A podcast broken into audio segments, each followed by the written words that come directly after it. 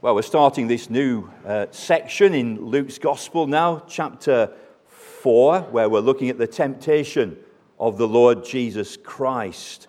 Um, just to say that what we're going to look at now follows straight on from the baptism of the Lord Jesus Christ. It follows straight on from verses 21 and 22 in chapter 3. When all the people were baptized, it came to pass that Jesus also was baptized. And while he prayed, the heaven was opened, and the Holy Spirit descended in bodily form like a dove upon him. And a voice came from heaven which said, You are my beloved Son. In you I am well pleased. Now, then, Luke is inspired to give the genealogy of the Lord Jesus Christ. But chapter 4 follows straight on from that uh, baptism of Jesus Christ. There's no gap between the two.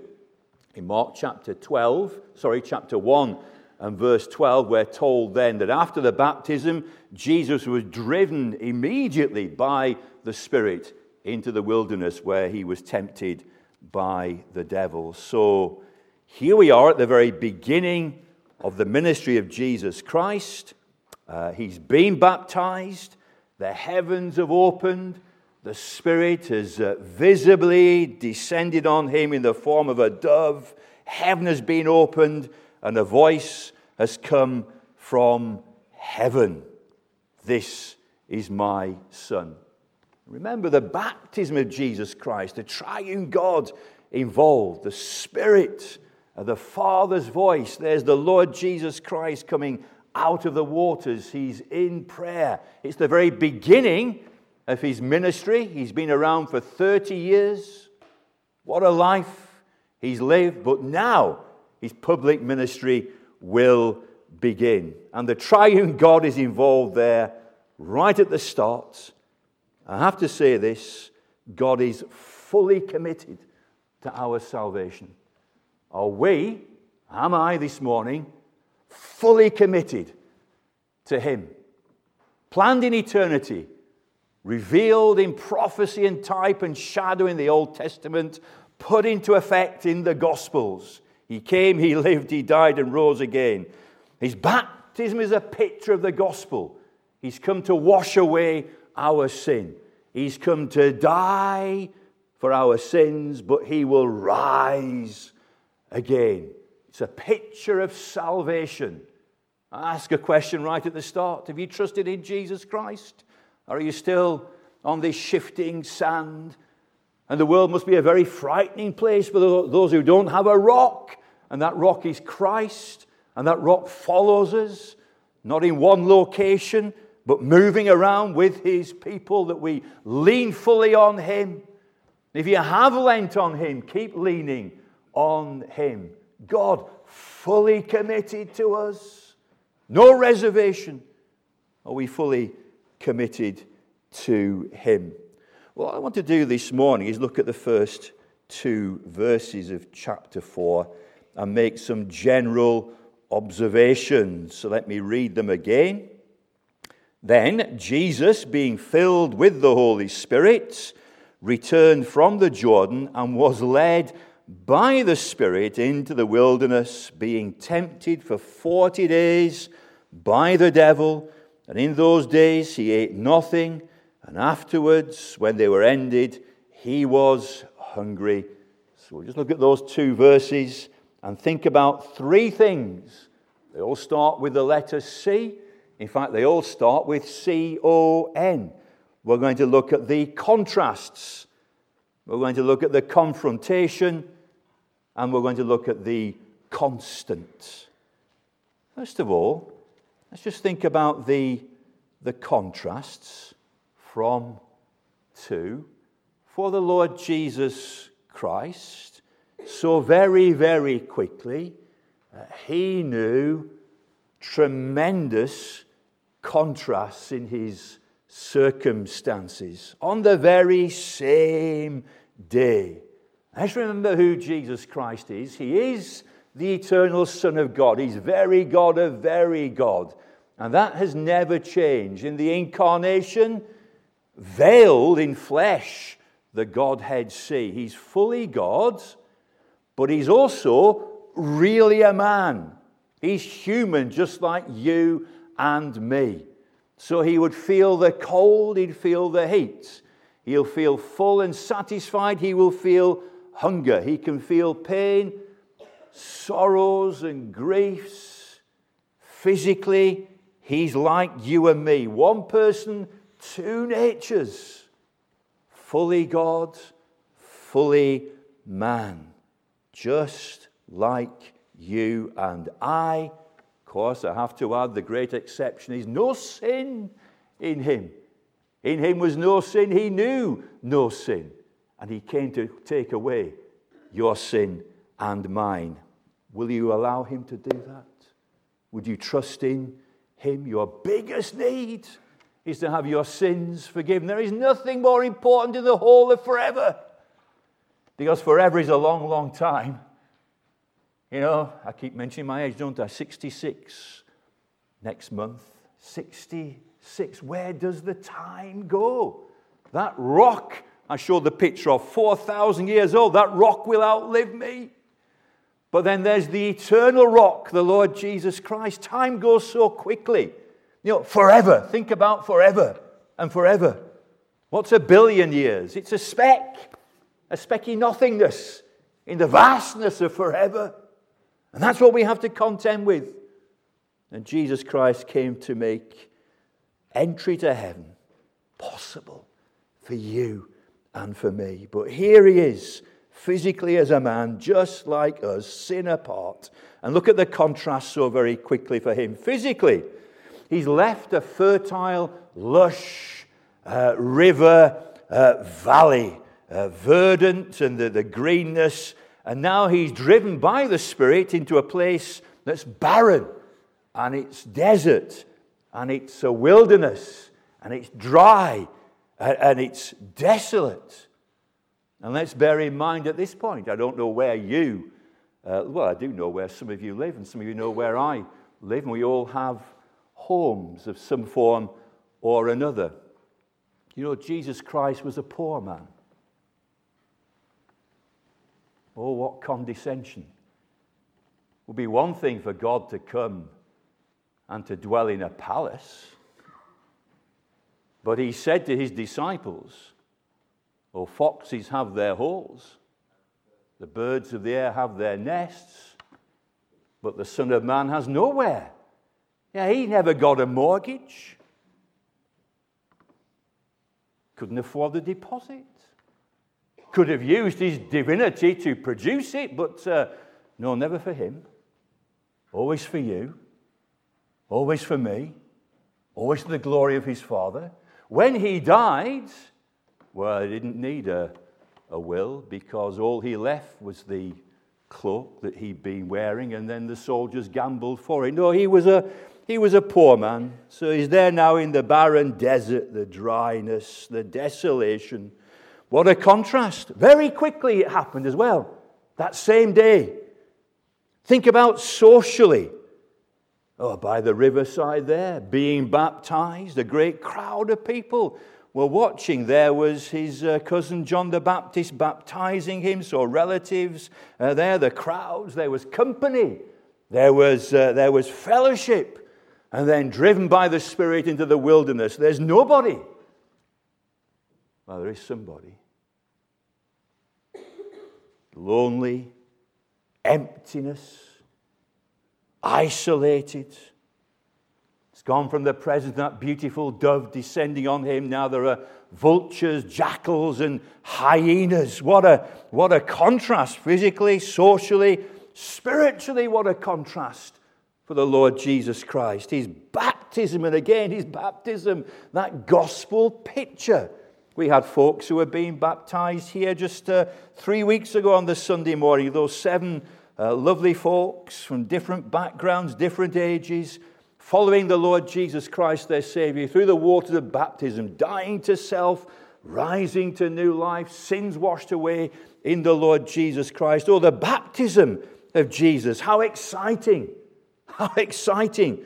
Uh, the Spirit descending in bodily form, the Father's voice blessed, divine fellowship. And there by the River Jordan, a real uh, mirroring and echoing of eternity. What was God doing in eternity before there ever was a universe? He was quite content, thank you very much, within the divine being Father, Son, the Holy Spirit, the fellowship, the joy, the communication between the three persons of the one being, the triune God. God is self sufficient, self existent. He needs nothing, he needs nobody. And there, by the river Jordan, at his baptism, the Father's approbation of his own, this is my Son, my beloved Son. In him I'm well pleased. The Holy Spirit coming down upon him. Oh, the fellowship divine. Blessed assurance, bringing great, great joy. You are my Son. What a contrast now. A devilish law. The insinuation, the fiend of hell.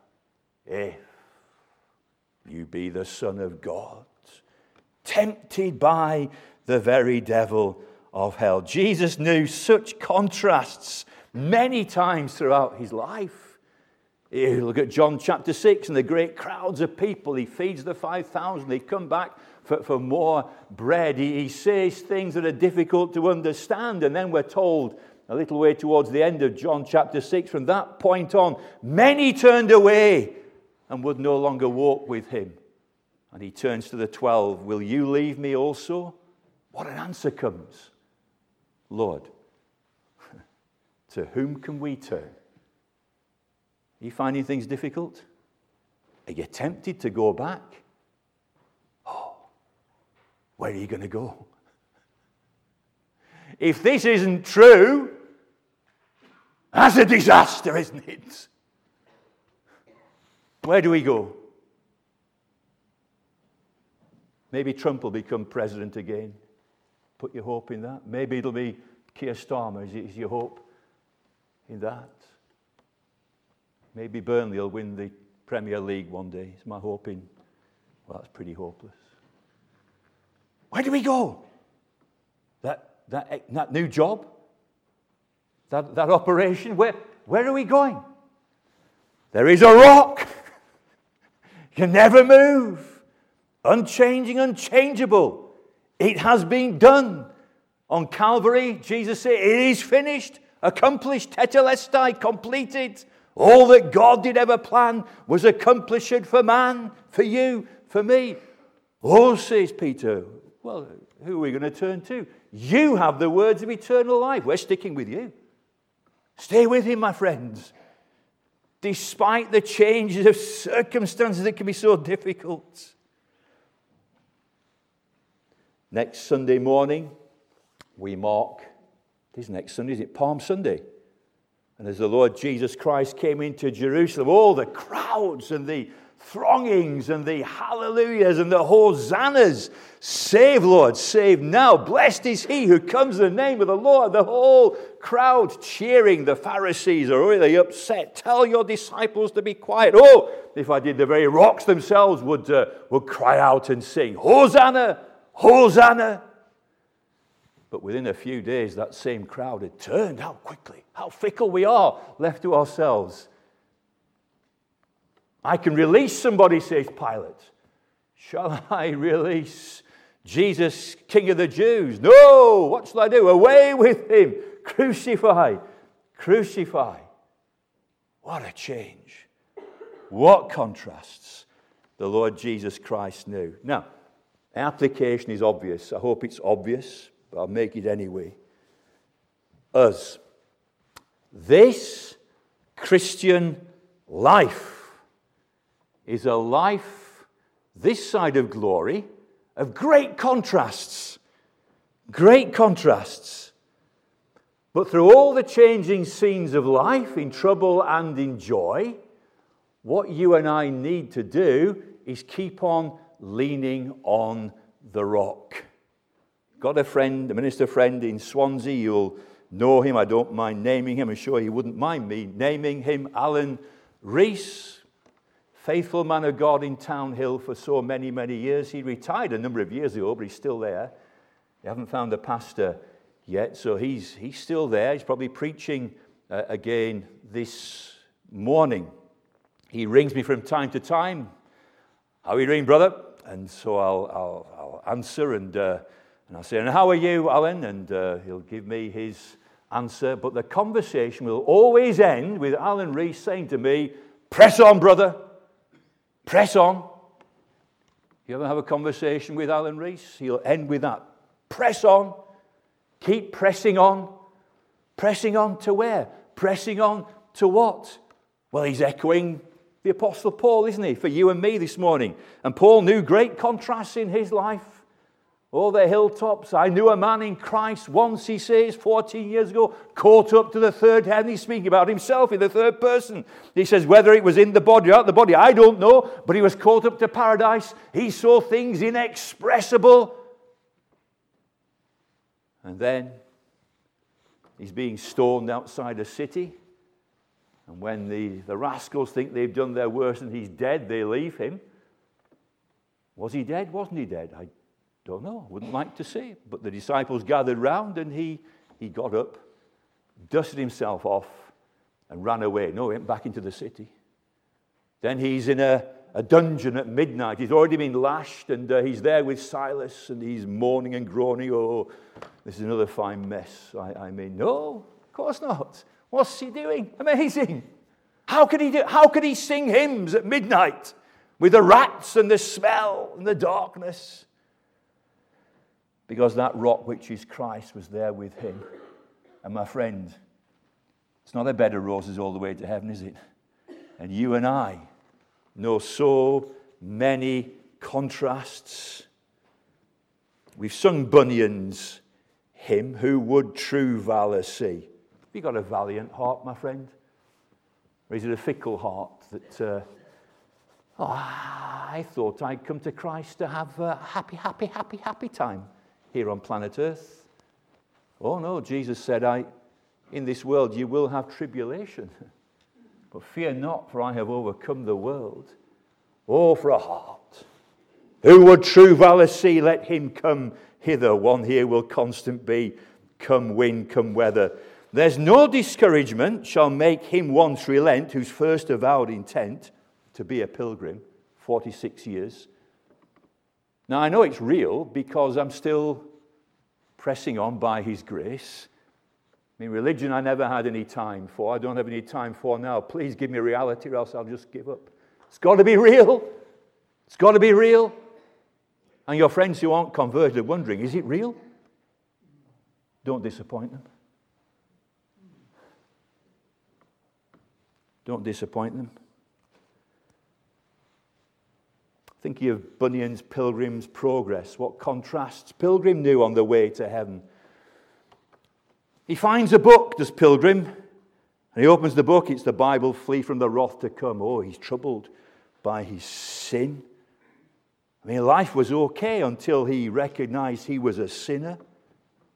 And it's like a burden on his back. And uh, he says to his wife and children he has to, to, to flee but he doesn't know where to go. He leaves the house, he heads out into the plain, and some, uh, some friends come after him. What are you doing? What are you doing? Your wife, your children, they're concerned about you. Come back, come back, come back. But Bunyan says he stuck two fingers in his ears and ran off into the plain, shouting, Life, life, eternal life. I must find an answer to my sin. Eventually, ups and downs, he meets a man called Evangelist. And Evangelist says, Oh, you look uh, pretty sullen young man. Why so sad? Oh, I have this burden on my back, and I've read in this book, and I need to flee from the wrath to come. I don't know where to flee to. I don't know how to get rid of this burden. And, and, and Evangelist says, do you, do you see yonder straight gate? No, I, I don't. Do you see the light shining? I think I do. Head towards the light, go through the gate, and uh, you'll know the answer.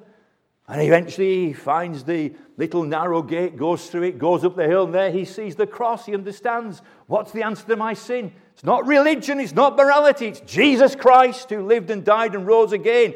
Oh, and Pilgrim says, I saw it, and the burden fell off my back, rolled away down the hill.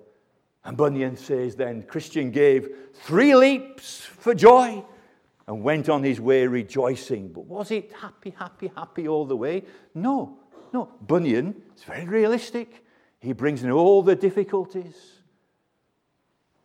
Christian falls into the slough of despond. You ever been despondent? He's tried to take a shortcut and he's fallen into a bog and he can't get out. He ends up in a place called Doubting Castle where giant despair is taunting him. No. But eventually, of course, he reaches the celestial city. Bunyan himself knew great difficulties. Lovely church congregation. And at that time, churches being shut down, ministers being forbidden to preach the gospel. Will that happen again? It's not beyond our thinking, is it? That we will be forbidden to preach these wonderful truths, or what liberty we have now. Thank God. May He protect us and keep us.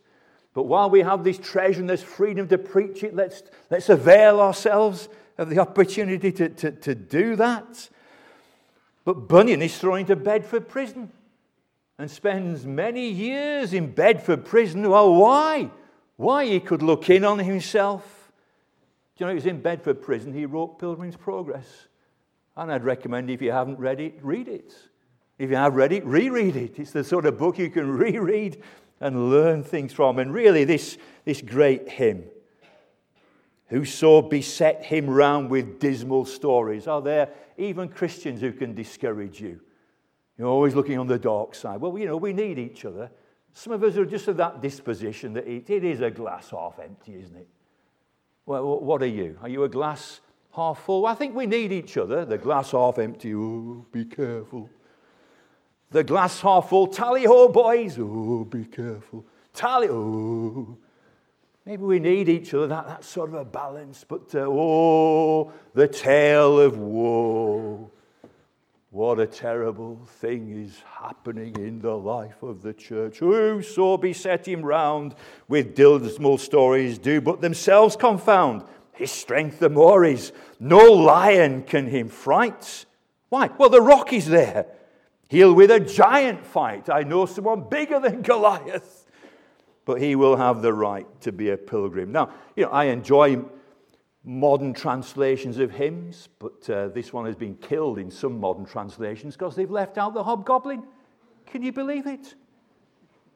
Oh, long live the hobgoblin in this hymn. Great truth here. Hobgoblin. What's one of those? Well, look it up. And you'll learn something. No foul fiend can daunt his spirit. He knows he at the end shall life inherit. Then fancies fly away. He'll fear not what men say. He'll labor night and day to be a pilgrim. No, we weren't promised an easy life, but we know where we're going. We know where we are going. We're following our master. We'll know times in our lives of surplus where at the end of a month there's money. We'll know times of want where at the end of the money there's month. Huh? And you will know both, and particularly for young families. You know, I, I feel for you.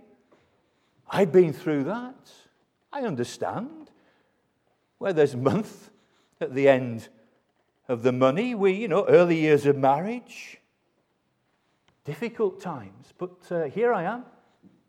You know, look ahead, young people, young families. There is a future. The mortgage actually does get paid off eventually. Um, so there are encouragements there. Fellowship, can be plentiful. And then we can know times of loneliness. Think of you watching online. Now, how many of you would long to be here with us in the building? I know that you're blessed there at home, but it's so special to be here physically. Well, we remember you. And those times when you're cut off from fellowship, that rock is still there with you. There are times when we in the Christian life know his presence, oh, fellowship divine. Sometimes a light surprises a Christian while he sings. Oh, his presence is known and felt. And then there are times we go through so much barrenness and we have to say, Where are you, Lord? And then we have to examine ourselves if there's some sin I've committed. You've looked at that, it's quite likely God is testing you and refining you. Times of health, times of sickness, times of strength, times of weakness. You know, talking and mixing with some of the younger folks in the church, they really helped me to understand my, my age and the things that you do now that I used to be able to do, I now would never attempt again. Talking to some young people on, uh, well, one in particular on Wednesday, what are you're doing on Saturday. Oh, well, family are coming, my brothers are here, we're going to, we're to, he's playing football, and then there's uh, a park run, and then we're going to climb a mountain. Goodness me.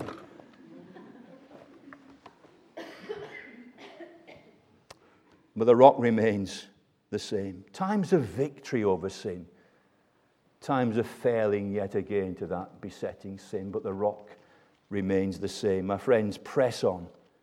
God is fully committed. Am I? If you're not yet saved, trust in Him.